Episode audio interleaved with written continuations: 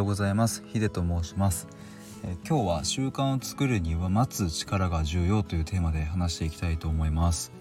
えっと習慣という言葉を聞いてえっと皆さんもいろいろイメージされると思うんですけどもえっとまあここで言う習慣というのは、えー、例えば歯磨きとかあ、ま、手洗いうがいとかそういうものではなくて、えー、例えば、えー、と何か理想があった時にそこに向かうための、えー、と何か毎日の行動みたいな意味合いで、えー、と使っています。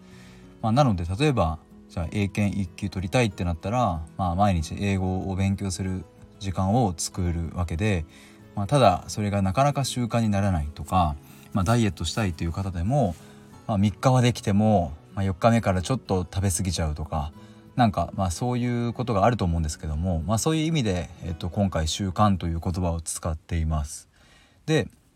まあ、タイトルにもある通り、まあ、その習慣を作るには待つ力が重要というのが今回の結論なんですけども、えっとまあ、これどういうことかというと、えっと、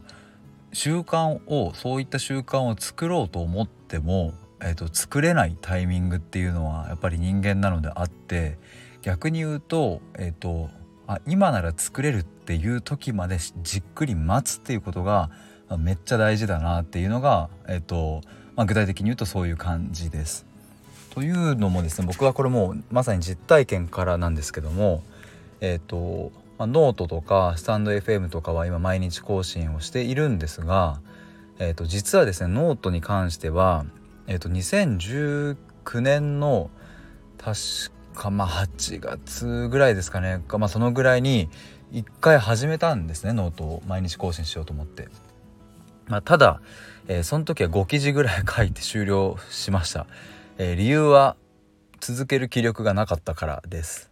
で、えーと、その、えーと、アカウントをずっと寝かせといてで今年2021年の元旦からスタートしたんですけども、まあ、その過去の記事はもう全部下書きに戻しちゃったので今は見れない状態なんですがえっとまあ、つまり今僕はもう200何十日と継続してできていてでこの先も本当に何か大きな変化がない限りはもうずっと続けられると思ってますし、えーとまあ、今後も、まあ、間違いなくやっていけるなっていう自信はあるんですけども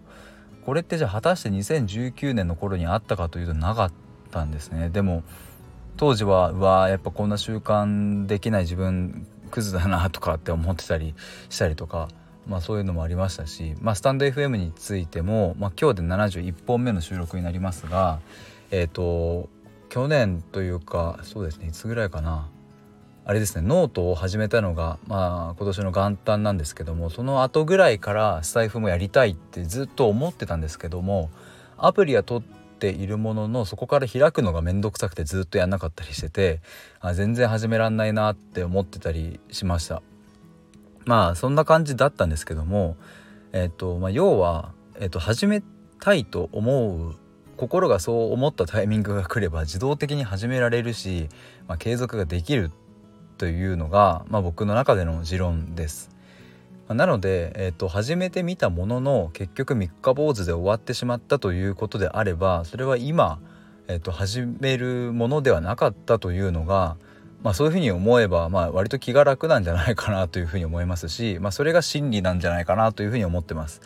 まあ、なので例えば何か今やりたいこと習慣にしたいことがあった時にまあいろいろあの習慣にするコツとかまあいろんな情報が溢れてますけども、まあ、結局は自分の心がやりたいと思っていなければ、うんと、続かないのでむしろそのじっくり待ってみるっていうことの方がよっぽど重要なんじゃないかなというふうに思いました。まああの僕も今はノート財布以外にも例えば今日も今ランニングしてきた後にこれを収録してたりとかえっとまあ、他にもダイエットを継続してたりとか、まあ、そういう感じで少しずつ習慣化できることが増えてきたんですけども、まあ、どれも共通してやっぱりこう待って待って、えっと、今だっていう時にこう始めたのが良かったかなというふうに思っています。